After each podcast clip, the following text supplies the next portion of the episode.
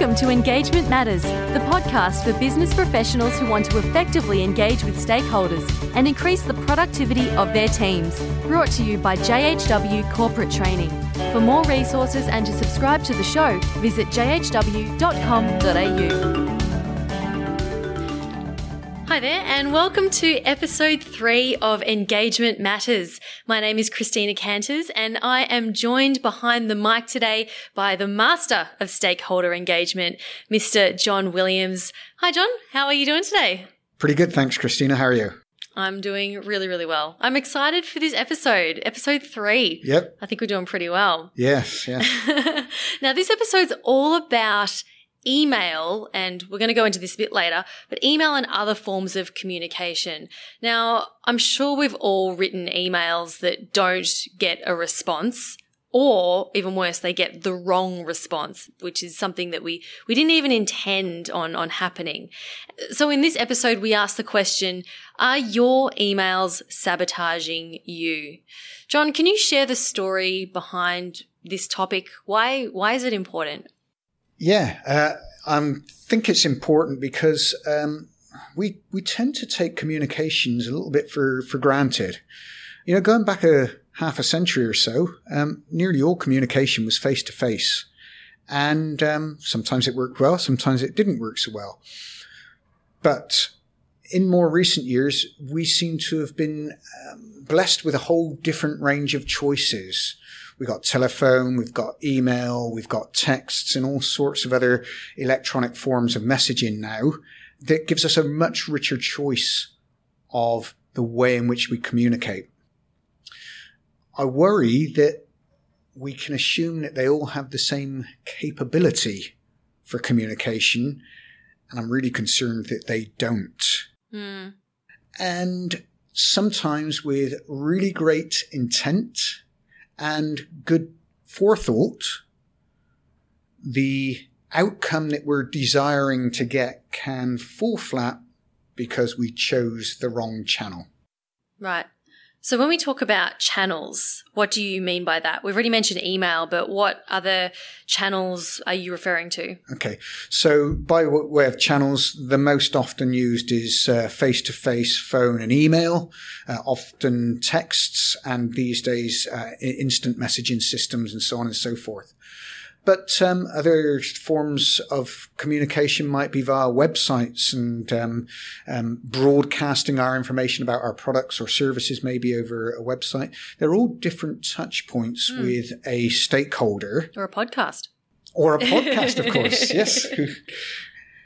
They're all different means of communicating with our stakeholders, and they all have their own opportunities and limitations. Mm sometimes we need to think through what our objective is and then choose an appropriate channel of communication rather than just pick the one that's most convenient for us. Okay. And we're going to talk more about how you can actually go about doing that yes. later on in this episode. But firstly, we're going to talk about the different communication channels that do exist, how to use them. What what if if listeners can do this effectively and pick the appropriate communication channel for their message and their objectives, what are the sort of results or outcomes that they'll see from doing that? Good question. They're going to get greater success with their communications. Let's face it, at the end of the day, whether we think it through or not, there's an objective or an outcome that we're seeking for every piece of communication. That might be building rapport or a social for social reasons. It might be more focused on business in terms of understanding our stakeholders' needs or getting a sign off or agreement to different things. It might be about disseminating information. But whatever our objective is, we'll have far greater chance of achieving that objective if we choose an appropriate channel for that objective rather than blindly using the one that's most convenient for us at that particular moment in time. Mm. Let me give you an example. Um, I'm working in the office. It's 7.30 at night. I've stayed behind late. Most other people have gone home. There's a number of things that are actions on my list that I really want to get off of that list and clear so that I've got a f- fair start at it tomorrow. And I know that I can't uh, contact those people after hours tonight. So, you know, I might just email them. Now that can work, but there's a good chance that it won't work. And in my effort to get that task off my li- list, it may well backfire on me. I might end up with an email war or irritating the person who I'm sending that email to because I've chosen an inappropriate mechanism to get across a message that's too complex Mm, for okay. the communication channel chosen.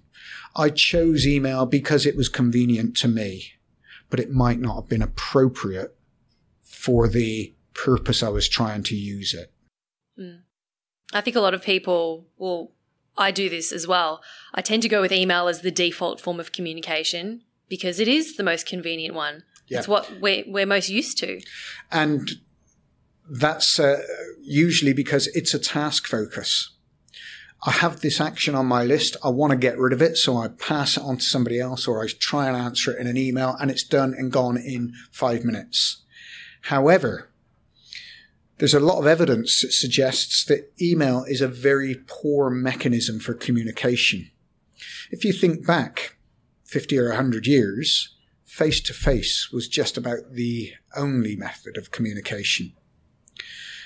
And there's research done by Professor Albert Mehrabian um, of UCLA um, some years ago now that suggests that the words constitute about 7% of the communication value of a message. So when I'm face to face with you talking as we are now, our, our listeners don't have this same benefit, uh, incidentally.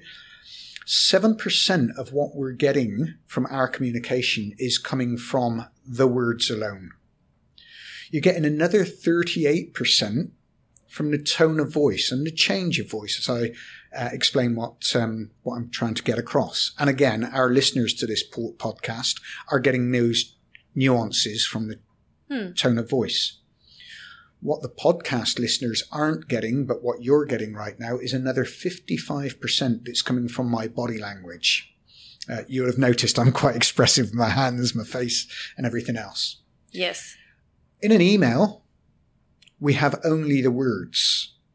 So an email is giving us at best about 7% of our total communication capability to communicate a message. It's no wonder that sometimes that messaging goes wrong, particularly when we're talking about complex things, particularly when we're talking about things that need to be interactive.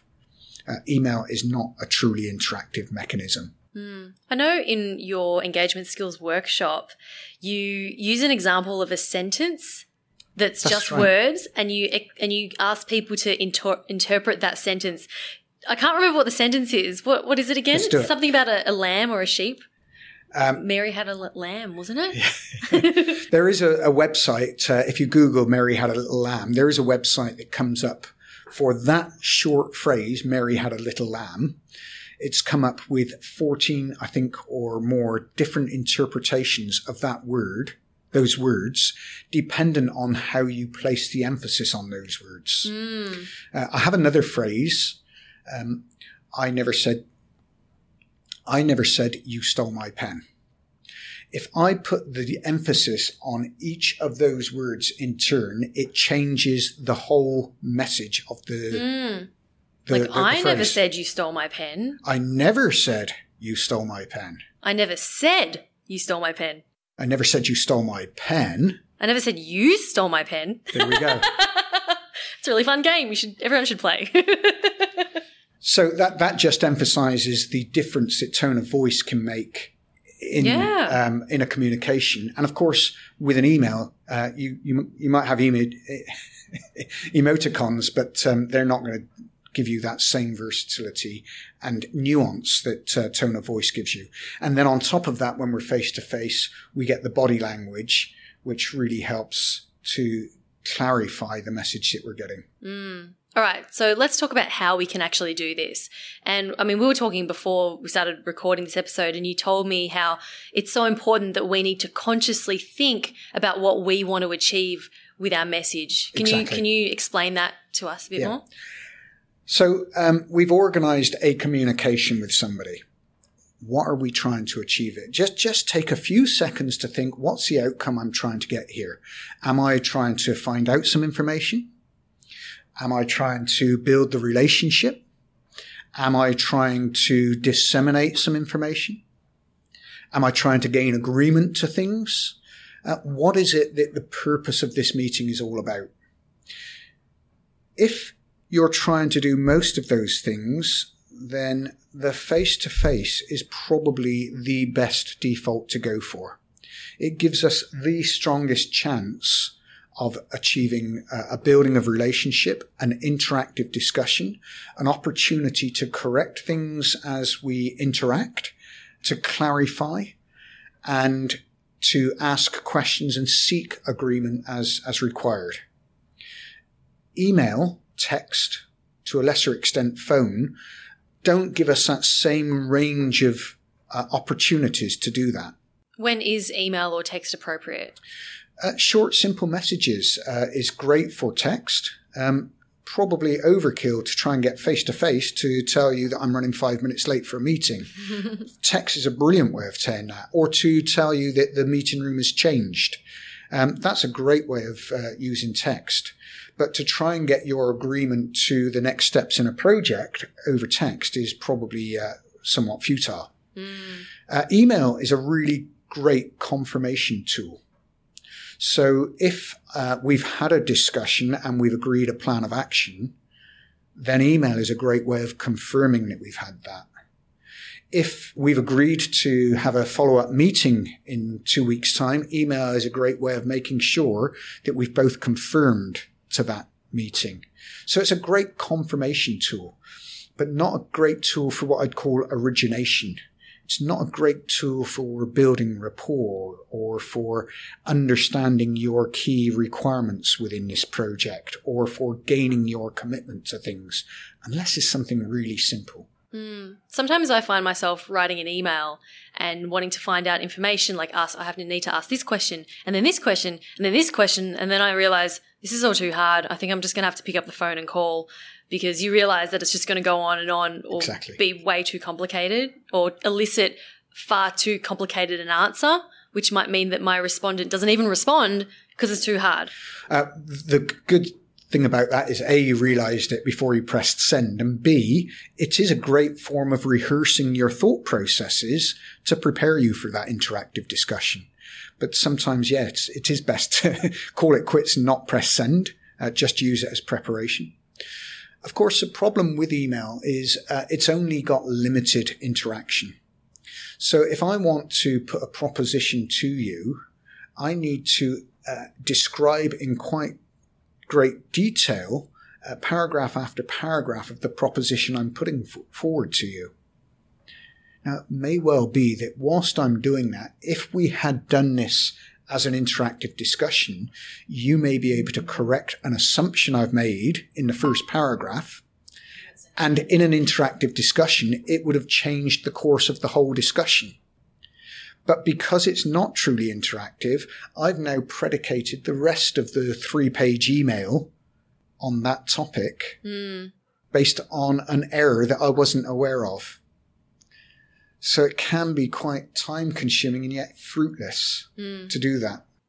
And also, if you spend less time writing email, it means you get less email back, which means that your inbox is going to be less clogged. as well. Exactly, exactly.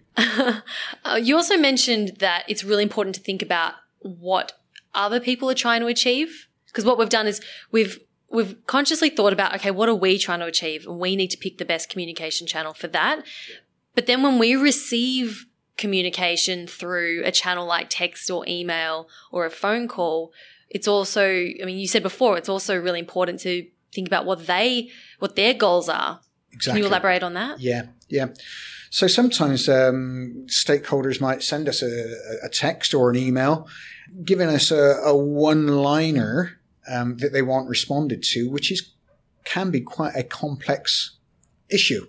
Like, for example, would a a one liner come up and be like, "What did you think of that report?" or "How's it How's it coming along?"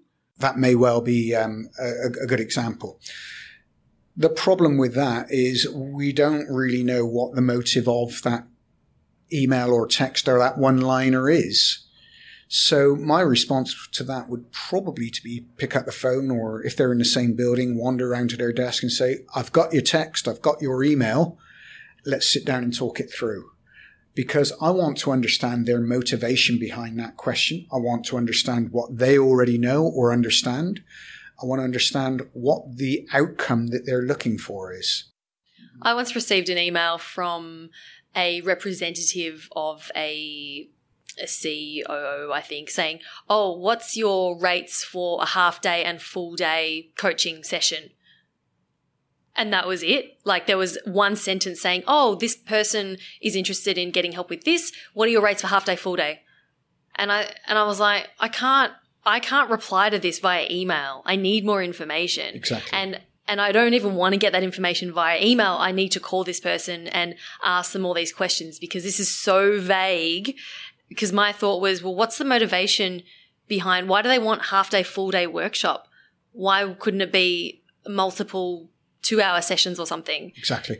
So what's, I needed to understand that. What's the outcome they're seeking? Yeah, exactly. Only when you understand the outcome they're seeking can you validate that what they've asked for is appropriate to be asked for. Mm. You may well be able to answer the question, but give them quite misleading information because the question they were asking wasn't going to get them the outcome they were seeking. In those circumstances, again, pick up the phone, pop round and see them and say, okay, so what is it you're trying to achieve? And let's talk through how we could best provide a solution to that rather than just give an answer that may well be a, a correct answer to their question, but might be quite unhelpful in getting them to where they want to be. Mm. It's just being lazy, really. It is. But then a bit more effort at the start to just pick up the phone and call or have that face to face meeting will ultimately save you a lot of time and money and stress in the end.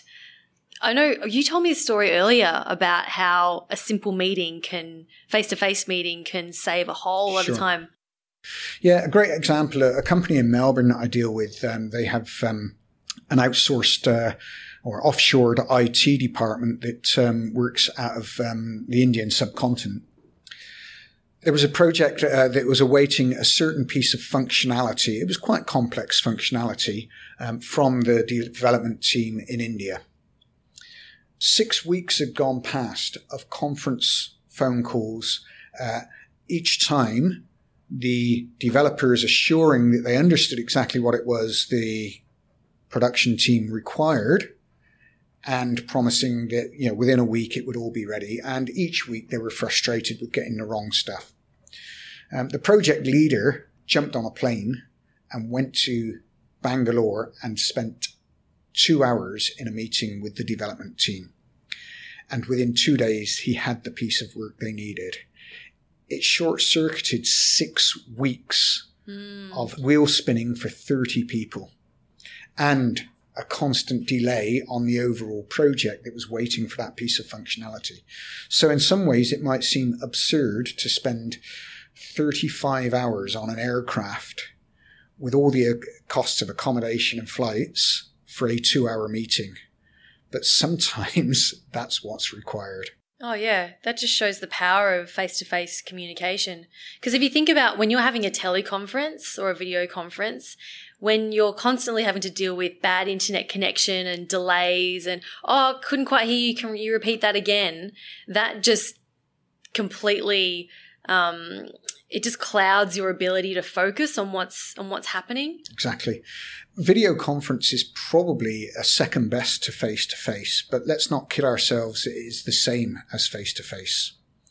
We run a course called Video Conference Ready, and during that course, run a number of uh, workshops or, or discussion sessions within the same room and then with a different cohort of people replicate that same discussion between two conference rooms on video conference.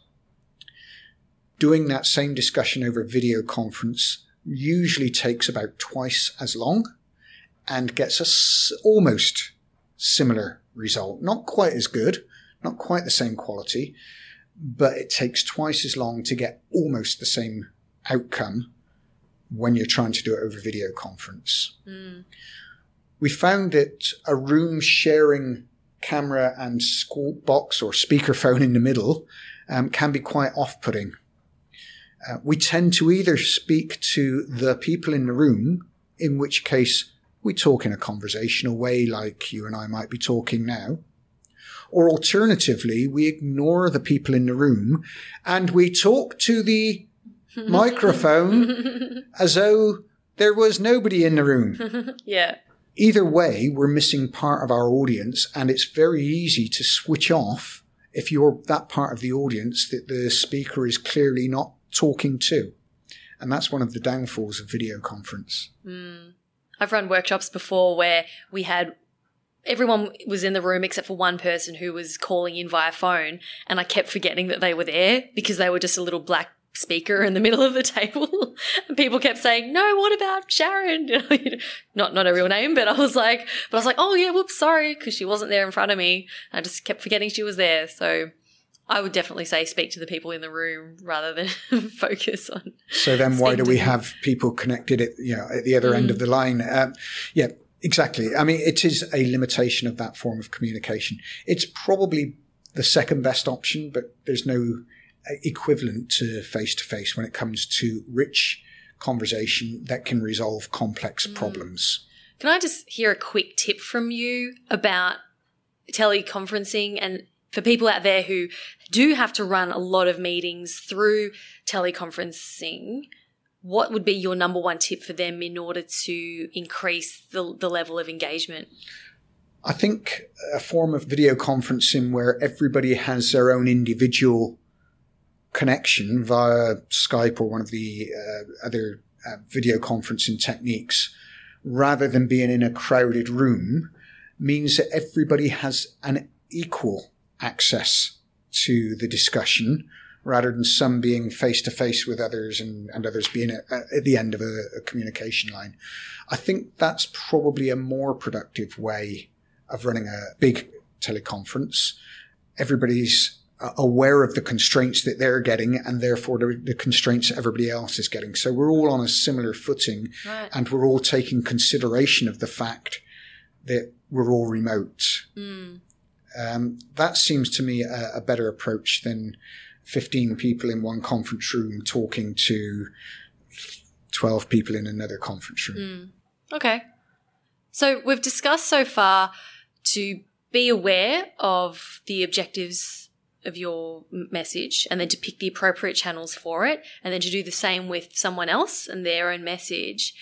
What if someone is communicating with you a stakeholder, for instance, and they are using the wrong communication channel for that particular message. And if they keep on using that channel that just isn't appropriate, is it possible to educate our, you know, our colleagues and stakeholders on appropriate methods of communication?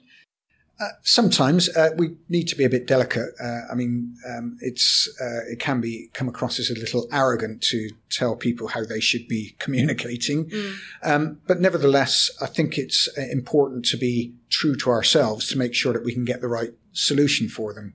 So, if somebody is constantly emailing me with one-liners that actually demand quite complex replies or a greater insight to what they're trying to achieve then I will make a point of calling them back. Uh, if I don't get through to their phone, I'll leave a voicemail message acknowledging that I've got the uh, request from them and that I need a bit more discussion with them as about uh, their their true uh, requirements, uh, and hopefully we can we can resolve it that way. Um, if they aren't prepared to get back to me to spend the time to give me a full understanding of what they're trying to achieve, then I'm not uh, convinced it's a good use of my time to try and guess what it is they want and risk getting it wrong for them. I'm not in the game of guessing. Um, I'd, I'd, prefer to know, be confident that I'm offering the, the, right solution for them rather than try and um, interpret. Mm. I actually have a friend who's a photographer, a very successful one. He specializes in photographing um, portraits. So he's working with people all the time. He refuses to communicate via email. It's always a phone call. And if he gets an, a, an email inquiry, he says, come and meet me at my studio. And he said that's where he can provide the best customer experience for them and provide that face to face experience. And that's how he manages to, well, that's how he's really successful with with his business because of this face to face exactly communication. Because that's given him the chance to to build a good relationship absolutely with the person that you don't tend to develop through an electronic medium like uh, email or text. Yeah, it was very difficult to. Yeah. But also get a, a far deeper insight to what that person's trying to achieve. Yeah, absolutely. So, in summary, I hope what we've got across in, in, in this podcast is that it's worth thinking through in a conversation, in a communication with our stakeholders. Uh, number one, what is it we're trying to achieve? And number two, thinking through what's the best channel to achieve that. Once we've worked that out, then we can start preparing properly for a rich communication rather than risk things going pear shaped. Fantastic. Well, I hope you you can all take away something from this. And seeing as you are probably going to be writing a bunch of emails today or tomorrow, if you're listening at night, then take this into consideration and think which of those emails might be better off, uh, you know, communicated as a, as a phone call or a face to face meeting. Excellent. Thanks so much, John, for sharing that with us today. If you want to uh, learn more about the workshops that John runs and also find the text version of this podcast, we'll, we'll have it created as a PDF that you can forward on to whoever else you think it might benefit. You can find that in the show notes at jhw.com.au slash communication channels. And make sure you tune in for the next episode, which is going to be episode four. We're going to be sharing with you three powerful yet poorly executed communication tools. You won't want to miss that one. So we will see you next time. Take care. Thanks, Christina. Thank you for listening to Engagement Matters, the podcast brought to you by JHW Corporate Training. To download free resources or to join one of our public engagement skills workshops, visit jhw.com.au.